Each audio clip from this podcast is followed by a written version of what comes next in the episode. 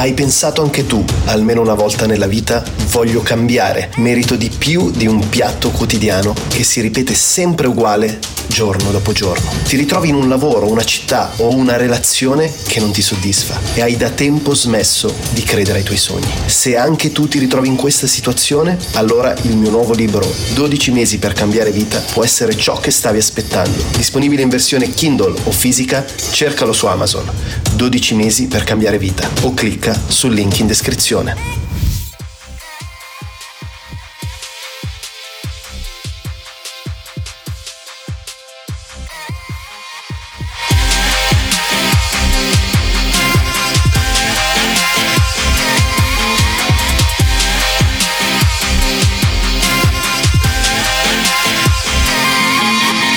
Devi sapere che quando fanno la domanda, ma che lavoro fai?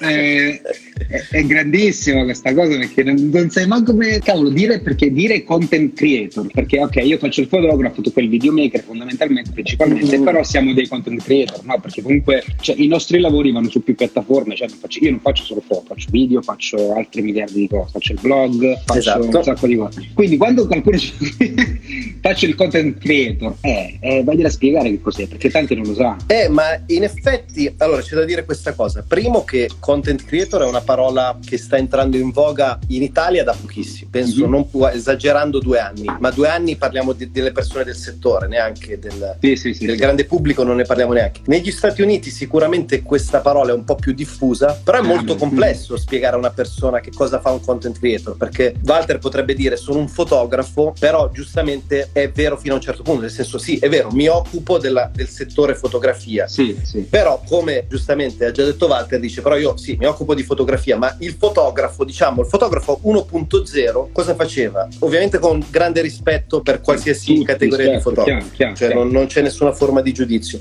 Però di solito aveva la sua, aveva o ha tuttora la sua bottega, il suo negozio e fondamentalmente si occupava di eventi solitamente celebrativi, Ma, matrimoni, sì, matrimoni, matrimoni, magari c'era qualcuno sì. che si occupava di ritrattistica, eccetera. Però qual era, adesso lo chiedo a Walter, il ruolo di un fotografo, diciamo, non 2.0, un fotografo tradizionale? Che cosa fa? Il classico? Eh, il classico fotografo ha il suo studio di fotografia, principalmente fa, fa come dicevi tu, fa matrimoni, comunioni, queste fa foto, qua. Fa, sì, foto. fa foto e basta. Cioè, fa foto, esatto. Poi sicuramente c'ha tutta la parte, diciamo, magari fiscale da gestire, eccetera. Sì, non so sì, se magari può avere dei collaboratori. Principalmente il fotografo classico fa solo foto, è un'altra cosa da quello che facciamo vedere noi, no? Esatto, mentre il fotografo, diciamo, 2.0, ora nel caso di Walter, lui è verticale sulla fotografia nel caso magari di un, di un, content creator che si occupa di copywriting, quindi di scrittura, di testi per pubblicità, eccetera, magari è un altro segmento. Per un videomaker è un content creator nel segmento videomaking. Però la grossa differenza, che è molto difficile da far capire a persone che magari di un'altra generazione che non sono all'interno di questo settore, è che ha delle le famosissime T-shape skill. Quindi ha questa competenza verticale, quindi parlando di Walter, competenza verticale nella fotografia, ok? Quindi deve saper fare le foto, ok? È, è evidente. Le T-shape skill, quindi la parte diciamo sopra della T sono tutte le competenze orizzontali che vanno a intersecarsi con quella che è la competenza primaria del creator, che in questo caso potrebbe essere la fotografia. Quali sono queste competenze parallele? Sono tantissime ed è proprio questa la difficoltà di questo nuovo ruolo. Sì, sì, sono, sono tantissime. Se puoi, spia- cioè, puoi, veramente fare miliardi di cose. Cioè. Puoi fare miliardi di cose. Le cose, diciamo, quelle, le prime che mi vengono in mente, poi tu giustamente Walter aggiungi qualsiasi cosa sì, che sì, venga in mente sicuramente c'è una parte di blogging o di scrittura. Ok, di scrittura Quindi, che io ultimamente sto curando molto perché mh, avendo aperto il blog, eh, certo, che quello bisogna fare. Quindi c'è una parte di scrittura, quindi c'è tutta una parte anche di copyright, c'è una parte di grafica, quindi grafica, la fotografia è una cosa, la grafica è un'altra cosa. Bravissimo. Quindi non so, cover, thumbnail, flyer, eccetera, eccetera. C'è una parte di gestione addirittura web, perché ad esempio anche Walter ha il suo shop, ha uno store, quindi deve gestirsi tutta la parte legata proprio al web management, certo, in questo caso di design, di settaggio, di, certo. di, gestione degli ordini, del customer care. E già solo questo è un mestiere a sé. Già solo eh, infatti, ma no, ma io farei un passo indietro sul fatto grafico, no? sulla mm-hmm. questione grafica. Tanti vedono le copertine, non so, faccio la copertina per YouTube oppure faccio una, una, una copertina per un articolo titolo del blog, tanti che vedono soltanto quella copertina, cioè non sanno che dietro c'è un lavoro, ok, vabbè, certo. non è un lavoro clamoroso, però comunque c'è un lavoro da fare, devi capire come strutturare la copertina, soprattutto con YouTube, che tu mi insegni YouTube, sì, YouTube. È, è, fondamentale fare le copertine. Su YouTube è la chiave, sì, su YouTube è la chiave, ma in generale comunque le grafiche sono estremamente importanti. E per procedere sul discorso T-Shape Skill, sicuramente dicevamo grafica, blogging, scrittura, una parte di web design, diciamo, sul web design, shop, c'è, c'è, tutta una parte manageriale, ecco, da, da, da, gestire un po' tutte le cose che dobbiamo fare. E poi eh, la parte grafica l'abbiamo detta, in alcuni casi c'è anche la parte audio, perché magari uno c'è anche il podcast ah, e deve gestirsi anche tutto un discorso audio che, attenzione, tu dici, ma io sono un fotografo, non mi occupo di audio, ma un fotografo, tra virgolette, 2.0, comunque un, un, una persona che si affaccia nel mondo della content creation. Dicevamo che c'è tutto il lavoro dietro la, la content creation in generale, c'è una parte di grafica, una parte, una parte di, ma, di, man, di, management in generale, l'organizzazione dei vari eventi, c'è dei vari parte... lavori, la, la, la parte di, di planning, diciamo.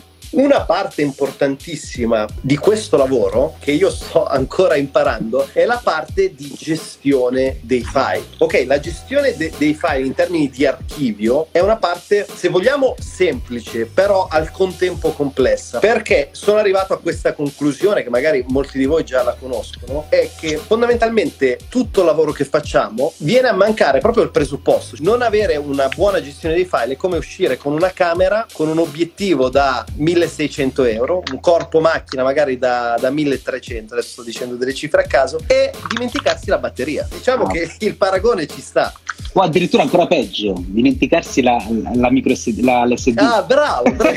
peggio. È vero, in termini di gestione file ci sta, ci sta, la, dimenticarsi l'SD. La conclusione a cui sono arrivato, con cui ne parlavamo con Usto qualche giorno fa, è che bisognerebbe avere una triplice archiviazione. Faccio una premessa sull'archiviazione dei file. Noi cosa facciamo fondamentalmente? Usiamo gli hard disk esterni, quelli che usiamo fondamentalmente. Poi ci sono due distinzioni per gli hard disk esterni, ovviamente, eh, se qualcuno è un po' più esperto lo sa anche magari meglio di me. Utilizziamo gli hard disk esterni quelli mh, a stato solido e a stato liquido, no? L'SSD che ovviamente io utilizzo per eh, montare, quindi per lavorarci, e poi quelli, quelli meccanici che utilizziamo per, per, le archiviazioni, per il backup, no? Mentre Giuliano da poco ha diciamo, adottato questa nuova tecnica che tra un po' uh, adotterò anch'io. Allora, secondo me la conclusione finale è A. Non adottare gli hard disk meccanici o utilizzarli il meno possibile perché l'hard disk meccanico ha una velocità di usura estremamente rapida e in questo caso è controproducente perché ovviamente va a creare dei possibili danni su per l'appunto i file in archiviazione. Quindi possibilmente utilizzare gli hard disk a stato solido. Il problema dello stato solido è che è estremamente costoso. Pensiamo che mediamente un hard disk anche da un tera costa intorno ai 200-250 euro, giusto? Sì, un tera sì. minimo. Sì, Consideriamo che quando si lavora in modo abbastanza abbondante con i file RAW fotografici e i file video, un tera va via, diciamo, cioè, al volo. No, non in una settimana, comunque va via in, in, breve tempo. Quindi, conclusione finale, utilizzare sicuramente, possibilmente l'SSD e non lo stato solido. Lo stato solido utilizzarlo solo come un secondo backup, non come un backup primario, come un secondo backup. E la, la cosa più importante, soprattutto per chi fa il creator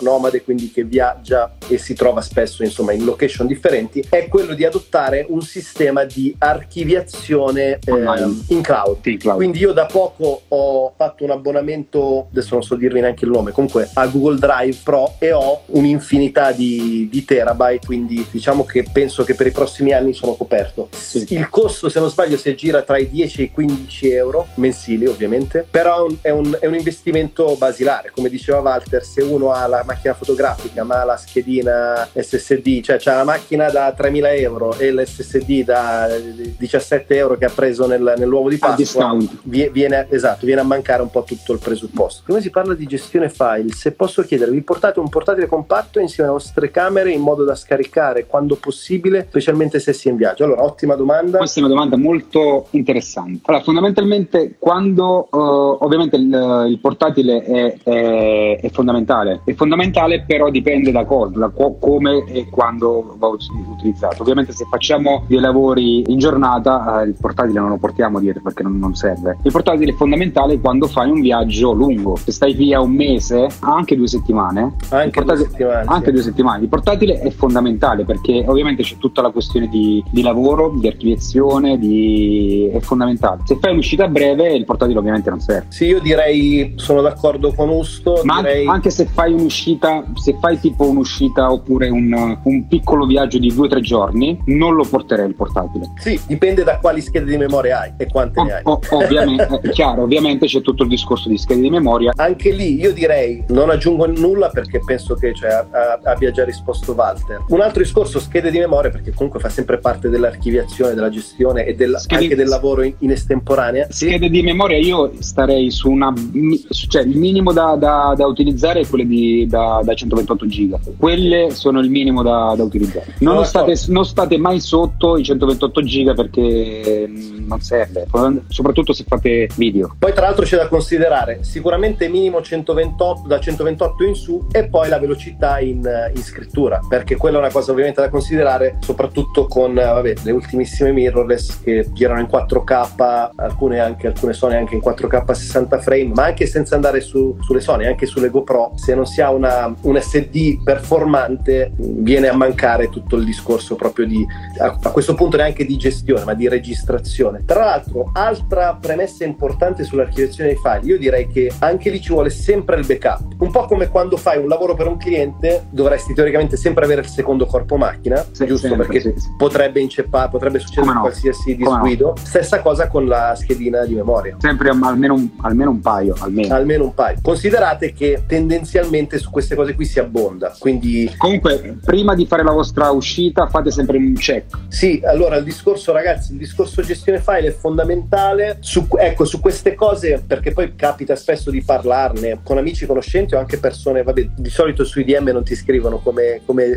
archivi file, questo non, almeno a me non è mai capitato. Spesso si parla di strumentazione, di costi, però quello che non teniamo in considerazione è che gli accessori sono importanti quanto, attenzione, se non di più rispetto agli strumenti prioritari. Certo. Quindi corpo e obiettivo è chiaro che sono fondamentali, però se abbiamo un SSD non performante viene a mancare tutto il discorso. Stessa cosa, ho una strumentazione, come dire, ottimizzata per creare contenuti di qualità, ma non ho un computer performante per editare, viene a cadere un po' il tutto. Oppure ho, non so, mi sono preso l'iMac da 7000 euro e poi invece di usare un bel monitor 4K prendo il televisore a 1080p al carosello di carugate a 150 euro. Cioè, su queste cose bisogna stare molto attenti. Ecco, diciamo la tendenza del professionista è non lesinare mai, cioè non rinunciare mai alla qualità per andare a risparmiare poche centinaia di euro. Bravissimo, bravissimo, ottimo.